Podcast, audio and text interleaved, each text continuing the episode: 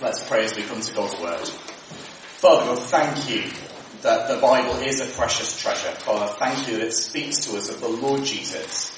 And Father, as we see this powerful vision this morning, Father, help us uh, not just to fill our heads with knowledge, Father, but to love and to serve the Lord Jesus better. We pray in Jesus' name. Amen. I can still remember the first Bible study I ever went to on the book of Revelation. Revelation made simple, they said. Come and understand it better, they said. I was 19. I left that study after two hours with a mind filled with words that I couldn't pronounce, let alone understand. And I felt more bamboozled than when I went in. I mean, bamboozled is too small a term really. I was perplexed. I left that study thinking, not only could I not understand the book of Revelation, but I left thinking that I could never understand the book of Revelation and that no one ever could.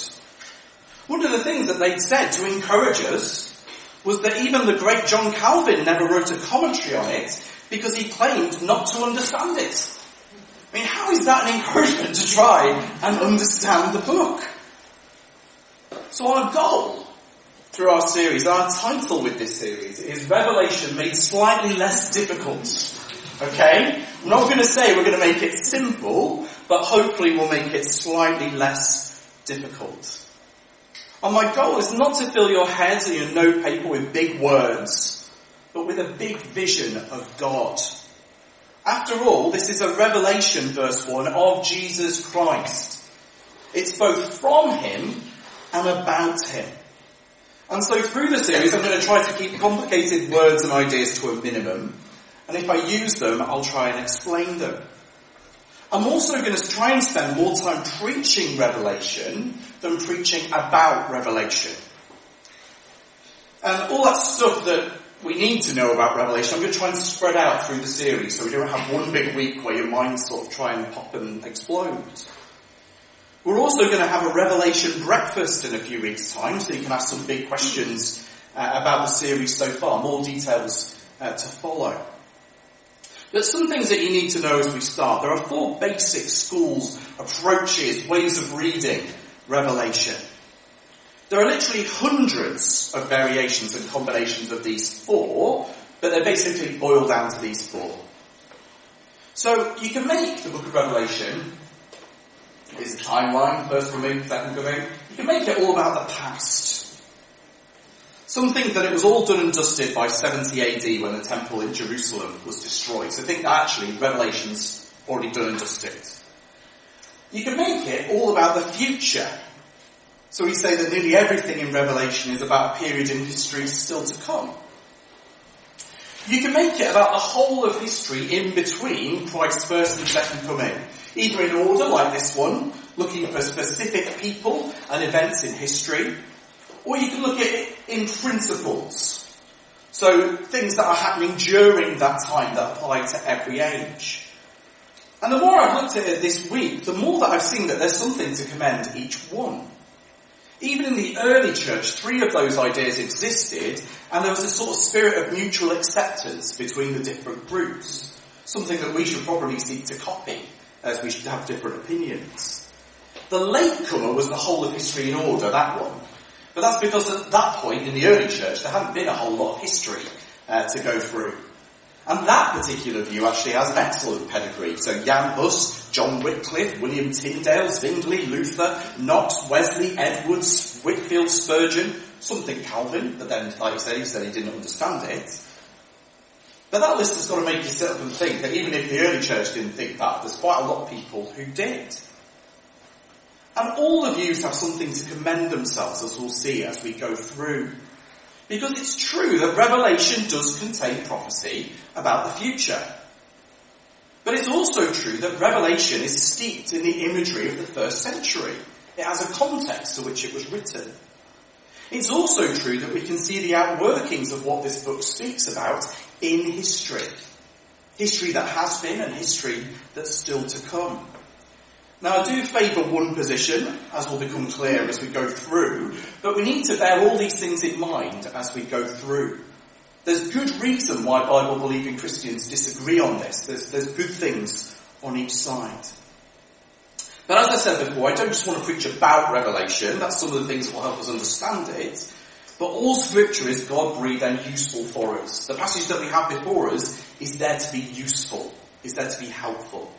So let's dig into chapter 1 and see Revelation in action, how it works, and what it's got to show us today. So first of all, a revelation of Jesus Christ. Have a look at verse 1.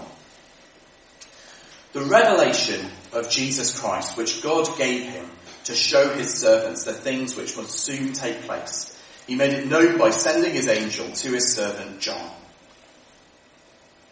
The book is a revelation of Jesus Christ. Now that phrase is ambiguous. Mm. It is Jesus' message that we're getting here. It's Jesus speaking. But like the rest of the Bible, this is not just from Jesus. This is actually about Jesus. And it's Jesus who takes center stage in this first chapter. If you look at verses 12 to 16, I won't read them all to us, but you, you've got that wonderful picture of the Lord Jesus with, as a son of man, clothed with a long robe and a golden sash. The focus on the first chapter is this vision of Jesus. Now if you're anything like me, as you read that passage in 12 to 16, it reminds you, I used to sing it, I used to sing it every week when I was, uh, when I became a Christian, I was growing up as a teenager. You know, your feet before and it, sort of go, everyone's looking black. I should probably quote, um, I think it was Jarvis, not Jarvis Cocker, Joe Cocker. Uh, I might be a little bit more familiar. But it goes through and gives you different features of the Lord Jesus. Feet like burnished bronze, eyes like burning fire. But we need to pause and think. As we read that description, is John saying this is really what Jesus looks like physically now? If we were to meet him in glory now, is this what he would look like? Is he giving us a physical description? It seems a little bit strange that at this point he would give us a physical description of Jesus, when actually none of the Gospels do. John's Gospel doesn't give you a physical description of what Jesus looks like. That's why the paintings are all so different, aren't they, of the Lord Jesus, apart from that he's wearing sandals and generally got long hair. But he doesn't really want to give us a physical description of Jesus. No, instead he's given us a sort of mashup of images from the Old Testament. It's mostly a mixture of Daniel's vision of a man in Daniel 10 and Daniel's vision of God in Daniel 7. That's why if you get the church emails, I should have a look at those two passages. He's sort of a son of man who at the same time is the Ancient of Days. So whatever else we want to take from this, we're going to go into more detail. Whatever else we take from it, it's clear that John wants us to see that this is a sort of God man. He's putting the image of God and mashing it up with the image of man. It's a God man that we see here. And here, in that sense, John is only showing us what he shows us in John's Gospel. Jesus is God, the one and only, who is at the Father's side. He's showing us truths that we see elsewhere in the New Testament. But he's doing it as though he's Ezekiel, or as though he's Daniel. So really what we're reading here is something else that we see in the Bible, in the New Testament, but written as though it's Zechariah. You know, Ezekiel didn't write a gospel, but if he did, it would be the book of Revelation. And that should be a clue, a key to understanding what we're reading. It's written like an Old Testament prophet, but it's telling us New Testament truths. So that's a broad picture of what we see. Old Testament language, but New Testament truths. That's the broad picture, but what about the specifics? What is it actually telling us about Jesus? Well, what we're going to do is we're going to do exactly what we would anywhere else in the Bible. When we find something that's tricky, what do we do? We understand Scripture with Scripture. And that's all we're going to do now. See the rest of the Bible, what the rest of the Bible has to say about each part of this mashup of Jesus' image there. Now this takes some work, but it's something that we can't do at home with a Bible and a concordance, or nowadays, you know, with a Bible app and a keyboard like I did at home. So what do we see? Well, first of all, we see that he's the Son of Man. So verse 13, and in the midst of the lampstands was one like a Son of Man. Now this picks up on Daniel 7, and basically all the Gospels as well, since Jesus is referred to in that way. Jesus calls himself the Son of Man again. And again and again in the Bible, that's what his favourite term is for himself. But in doing so, he's reminding us of Daniel 7. Daniel 7, as a human being, he comes through the clouds to heaven and receives, Daniel 7:14, dominion and glory and a kingdom, that all peoples, nations and languages should serve him.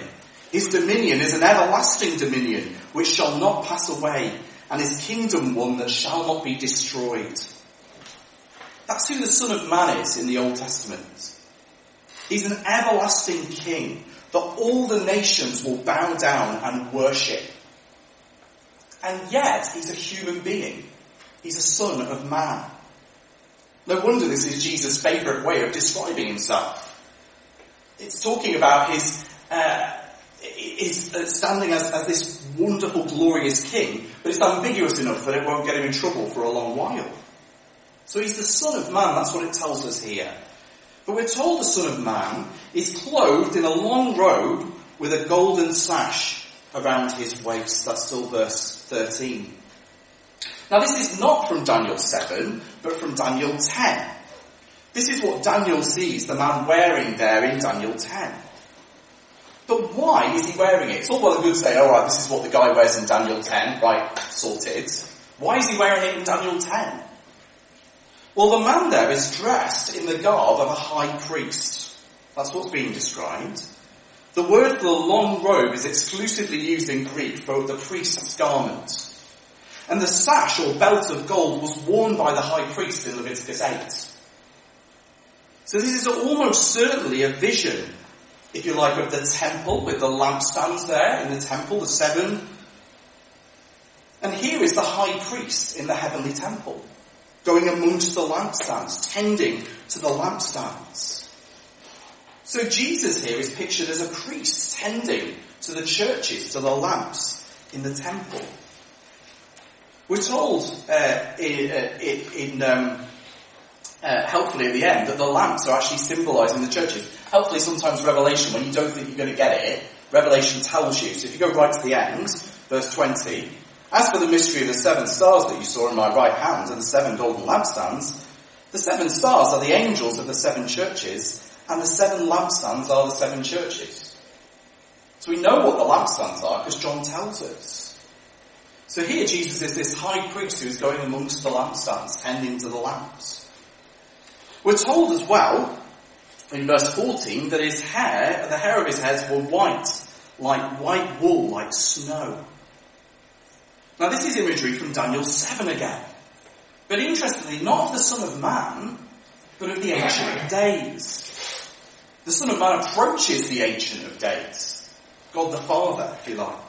But here the Son has white hair.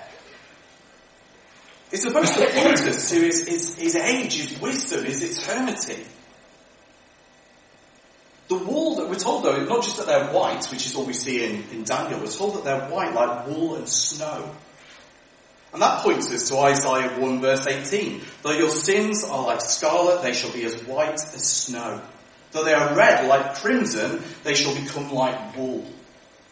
So again, he's sort of pointing us to Old Testament imagery. There's that notion of purity, of holiness in that whiteness. And then, we're back from Daniel 7 back to Daniel 9, uh, sorry, Daniel 10.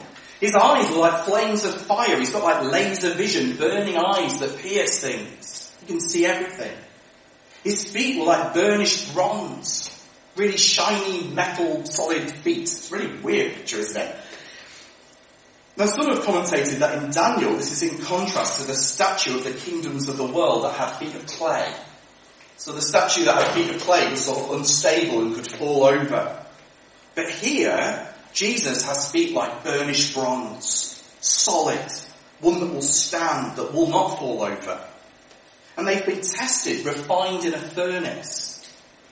This is a person who will not fall. This person is firmly established, he will not fail. His voice was like the roar of many waters. Could be Daniel 10 again, which has the sound of a multitude for the voice. Or it could be Ezekiel 43 verse 2, where the glory of the Lord is described as having the sound of many waters. That could work as well as all, uh, after all, Hebrews 1 tells us that Jesus is the radiance of the Father's glory. Someone powerfully, overwhelmingly glorious as they speak. In his right hand, we're told that he, he holds seven stars. Now this image isn't used elsewhere in scripture in this way, but John tells us in that verse we read before, verse 20, that these are the angels or messengers to the church. Again, Revelation is there to be understood. If there's tricky bits, John actually helps us out, which is really, really helpful. John wants us to understand this. So here we see that Jesus holds these messengers safe in his hand. And then we see that his mouth becomes like a sharp two-edged sword. In Isaiah 11, the stump of Jesse has a rod coming out of his mouth to rule itself a reference back to Psalm 2 where the promised anointed one, the Christ, the Son of God, will rule the nations with a rod of iron. Similarly, the mouth of the servant in Isaiah 49, the one in whom God is glorified, has a mouth like a sword. It's showing us that Christ rules not by his sword, but by his word. That is how it goes forward. That's how he rules. And then lastly we're told his face was like the sun shining in full strength. Well in Isaiah 60 as well as at the end of Revelation, the Lord himself is said to be our source of light, like the sun. There could also be hints back to Jesus' transfiguration, where he shone before his disciples. Again, the idea of glory is in mind there. So that's a lot of information, I know, but that's basically what John is doing. Do you see what he's doing? He's not told us really anything that we don't know already from the New Testament. It's all information that we've seen. But he's telling it to us in a wonderful and vivid way, weaving together imagery from the Old Testament. Nothing we've looked at so far has required anything outside the Bible. All we've done is just looked at the Old Testament. Uh, it requires a bit of knowledge of what was going on there, or, or in uh, most cases, the Bible with cross references is quite helpful. You've got those ones that sort of point you to the different parts of the Bible. But this is what John is going to do throughout, combining pictures and language from the Old Testament to show us New Testament truth. And this was an accepted and established style of writing at the time. There are other apocalypses that appear before John's just as there are others who wrote gospels and letters to churches. It doesn't mean all of them are scripture, but it means that there's a genre, there's a, a, a way of writing these things. Like now we have crime and fantasy and chick lit, I discovered. But all these things follow certain conventions. They all sort of follow certain patterns. Well, here is a gospel, but in the form of an apocalypse. It's just in a different style of writing. And John does tell us things in plain language too to help us out as we go through. So look at verse 5, which Kyle read to us other, before. To him who loves us and has freed us from our sins by his blood and made us a kingdom, priests to his God and Father, to him be glory and dominion forever and ever. Amen. He's telling us stuff that he's sort of going to explain in the pictures, but he's just us it plainly sometimes. Jesus loves us. He paid the price to rescue us, to redeem us by his blood. Now there are Old Testament echoes there with the Exodus and the Passover lamb, the blood of the lamb that sets his people free. But we understand it a bit more easily, we're a bit more used to those terms, aren't we? He refers to it in verse 7 as the one who is coming. We know that, don't we? Whom every eye will see. And there he's alluding back to Zechariah. He talks of those who have pierced him and will wail. If you want to understand Zechariah better, we'll wait a couple of weeks until Steve preaches uh, from Zechariah. But that's what he's doing, he's pointing us back to those passages. And we see now that all those things in the Old Testament, all those things that seemed a bit confusing, they're actually there to point us to Jesus. So that should help us not only read Revelation, but it should help us read our Old Testament too. And that's our second point from the triune God. It's there to help us understand God. So it's a revelation of Jesus Christ from the triune God. Let me read to you uh, verse 4. John to the seven churches that are in Asia. Grace to you and peace from him who is and who was and who is to come. And from the seven spirits who are before his throne. And from Jesus Christ, the faithful witness, the firstborn of the dead, and the ruler of the kings of the earth. One of the other things we're going to see as we go through Revelation is that people have said it's got the clearest Trinitarian theology of any book of the Bible. In other words, Revelation shows us the Trinity more clearly than any other book. Which given its, its position at the end of the Bible, uh, you'd sort of expect, wouldn't you? And as well as being an apocalypse, it also turns out it's a letter. He's actually writing it to people. A letter that starts off with a salutation of grace and peace, like most of the other New Testament letters, but then he sort of goes off into his apocalyptic language again. From one who was and is and is to come. Who is it talking about there? Well, initially there, it's talking about God the Father. It's talking about God the Father. The phrase is repeated in verse 8 along with the titles Lord God the Almighty, the Alpha and Omega, who was and is and is to come. Now, in this case, it's talking about God the Father, the uh, that who was and is and is to come. If you put that in the first person, if you make it as though God is speaking it, it becomes I am, I was, I will be. And in the Greek, it apparently, I've checked it out this week, sort of stands out like a sore thumb. It's a wordplay on God's name from Exodus. I am, Yahweh, the Lord. Which is what he calls him, Lord God. Lord there would be God's name too, as, as Greek speakers used it sort of in place of God's name. This is the Lord, the Almighty. That word Almighty is the Greek version of El Shaddai, the mighty one, the powerful one. He's the Alpha and the Omega, the A and the Z, the beginning and the end. At the beginning there was already God, and at the end there is God. He's all in all, all the way through. Wonderfully and amazingly, right at the end of Revelation, you'll find those words on the lips of Jesus as well, describing himself. Revelation 22, 12 and 13. Behold, I am coming, says Jesus, soon, bringing my recompense with me to repay everyone for what he has done. I am the Alpha and the Omega, the first and the last, the beginning and the end. He already calls himself the first and the last in verse 17, as we've already seen. So is God the Father here, but we're not saying then that Jesus is somehow a sort of secondary God. Actually, he can claim the same titles. He is true God. He is the first and the last. He is the Alpha and Omega. All those things apply to him too, but here it seems to be focusing on the Father to start with. The second one listed in the salutation is the Holy Spirit. Now we see him there described as the seven spirits who are before his throne. Now in some translations it's translated the sevenfold spirit, but it is literally the seven spirits. It's the same sentence construction as the seven churches earlier in the verse.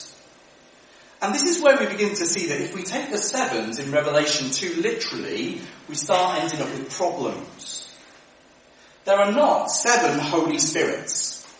Otherwise it would be the, um, I, I, put the wrong number here, I put octinity, but it'd be non, non you know the word, to do with nine, ninefold, rather than three. And that just isn't right, is it? But it's to do with the way that numbers are used in Revelation. Seven in Revelation usually has to do with perfection, or completeness, or holiness. So for example, if we take it from the Old Testament, Genesis 2 verse 3, so God blessed the seventh day and made it holy. Because on it God had rested from his work that he had done in creation. The seventh one there is holy, and it means that the week is complete. Creation is done.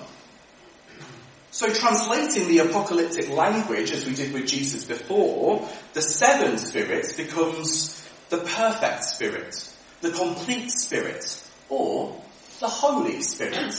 It's just another way of talking about Him. New Testament truths, Old Testament language. And then finally in that salutation we see the Son, Jesus Christ. And we're told three things about Him.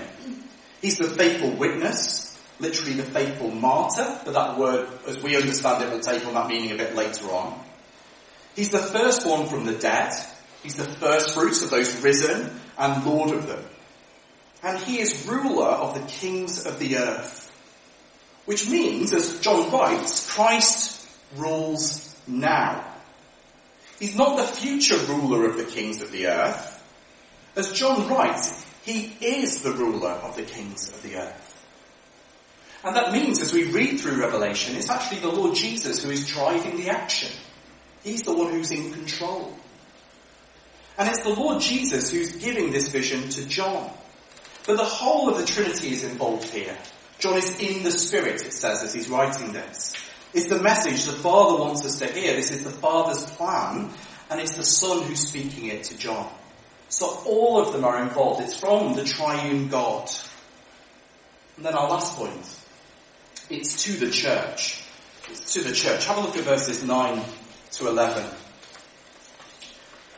I, John, your brother, and partner in the tribulation and the kingdom and the patient endurance that are in Jesus, was on the island of Patmos on account of the word of God and the testimony of Jesus. I was in the Spirit on the Lord's day, and I heard behind me a loud voice like a trumpet, saying, Write down what you see in a book, and send it to the seven churches, to Ephesus, to Smyrna, to Pergamum, to Thyatira, to Sardis, to Philadelphia, and to Laodicea. We'll look at this more next week um, as we look at the letters to the seven churches. But it's interesting to note that this letter had original recipients. Seven churches in modern day Turkey. Now, these are them uh, there. That's sort of the edge of, of Turkey as you uh, go into the Adriatic uh, Sea. But all of them were, were in Asia. That was the name of that province. It wasn't the whole continent at that point. It was just the name of part of what we now call Turkey. And they're the seven churches that he's writing to. And it's worth noting that even within the Bible, we have more than seven churches that we know about in that area. So, example, we have Colossus is in that area, and Troas is in that area, ones that are quite seen quite a bit in Acts and in the letters. So John is not writing to all the churches that they are, or even the biggest churches uh, that they are. But here we're given seven and seven here is a literal number. He writes to seven churches, he names them. It's a literal number, but it's not a random number. We'll deal with it in more depth next week, but for now, let's say the significance of these churches goes beyond the then and there. And for now, we'll just see some things that we share with them as he writes to them. So we share their status.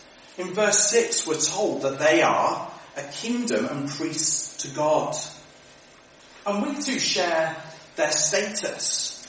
We too are a kingdom and priests as believers. Now some translations have kings and priests, but it's more likely kingdom given that John says that he's their partner in the kingdom. Though it is true that we rule with Christ as you read through Revelation, so there could be that kingly sort of aspect to it. But it's also an Old Testament echo again. And we should expect this now, shouldn't we, as we go through. By the way, if you were interested, 404 verses in Revelation, they reckon at least 400 allusions to the Old Testament out of 404 verses. To put that in context, all of Paul's letters, 200 references. So there's more probably in Revelation than there are in the rest of the New Testament put together. So we're going to get this a lot as we go through, but this is, as you'd expect, an Old Testament reference. And this one is to Exodus.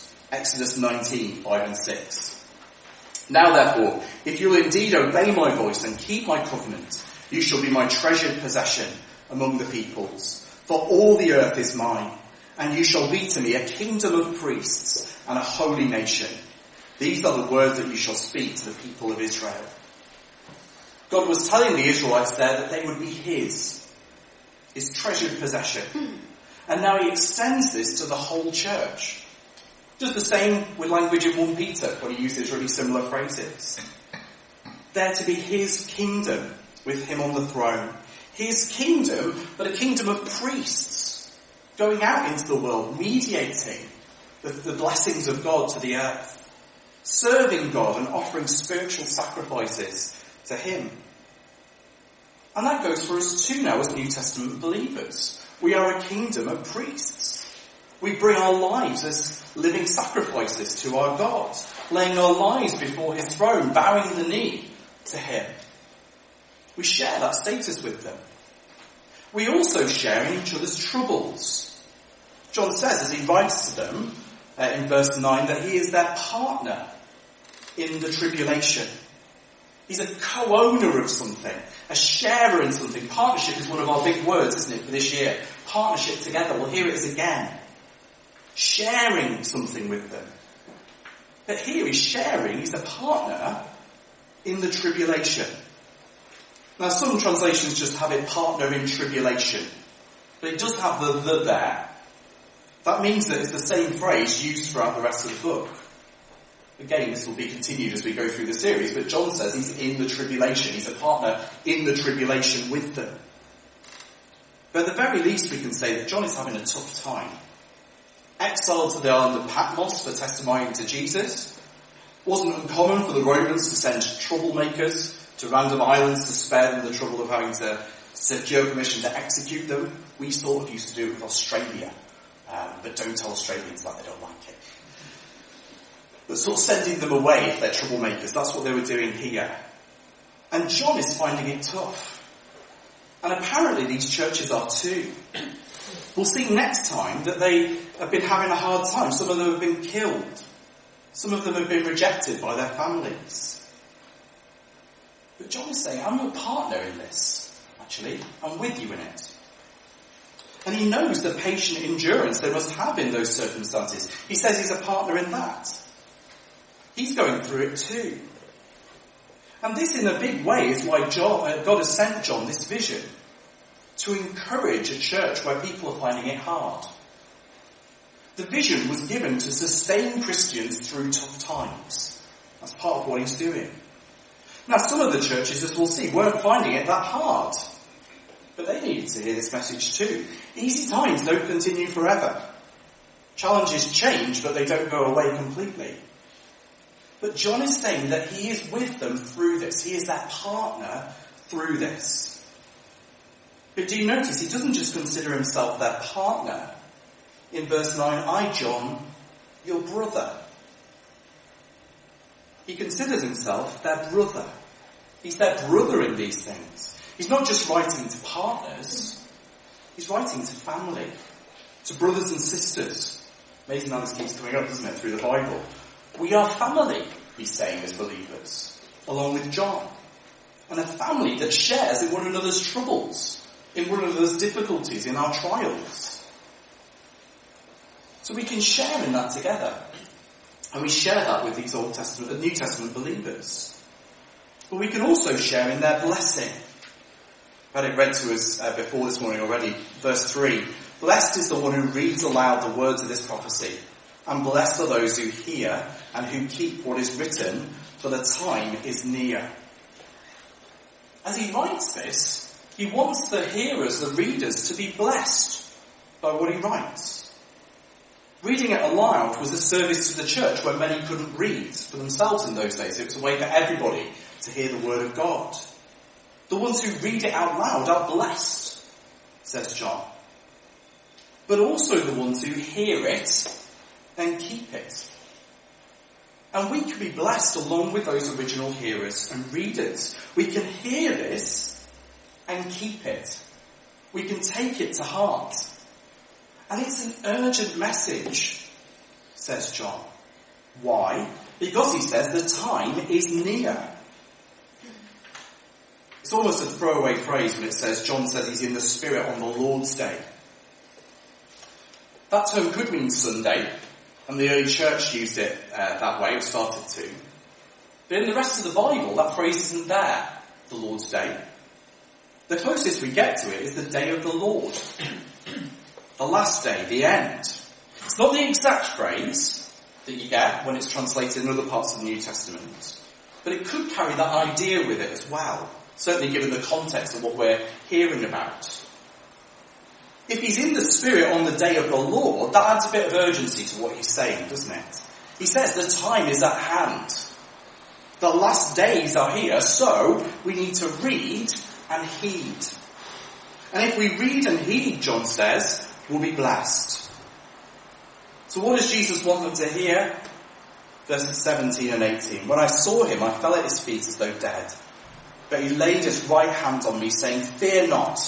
I am the first and the last, the living one. I died and behold, I am alive forevermore. And I have the keys of death and Hades. Fear not, says Jesus. Again, it's amazing how much that keeps turning up, isn't it? Fear not, when John has just dropped down so scared that he looks like he's dead. Fear not, says Jesus, and again not without reason. I am the first and the last, says Jesus. I am the living one, the one who holds you safe in my hand. I'm also the one who's victorious through trials and has risen at the end. I've been through the great tribulation and I now have the keys of death and Hades. So don't fear, says Jesus. Even if it comes to death, I hold the keys of death, says Jesus. So he's going to encourage the churches that even though it is tough, in the midst of all of this, they need to cling to Jesus, the risen one, the victorious one, the one who has overcome, as we'll see. And that's what we need to do too. We'll see this more over the coming weeks. But that's what we need to do. Cling to that vision of the Lord Jesus, the risen one, the mighty one, who is able to help in our time of need. So whilst Revelation is difficult to understand, hopefully there are some things that we can take from it. And hopefully it's beginning to feel slightly, just slightly, less difficult. It's a revelation of Jesus Christ from the triune God to the church. So let's pray that God will help us to read it and heed it and be blessed as we see the Lord Jesus Christ. Let's pray.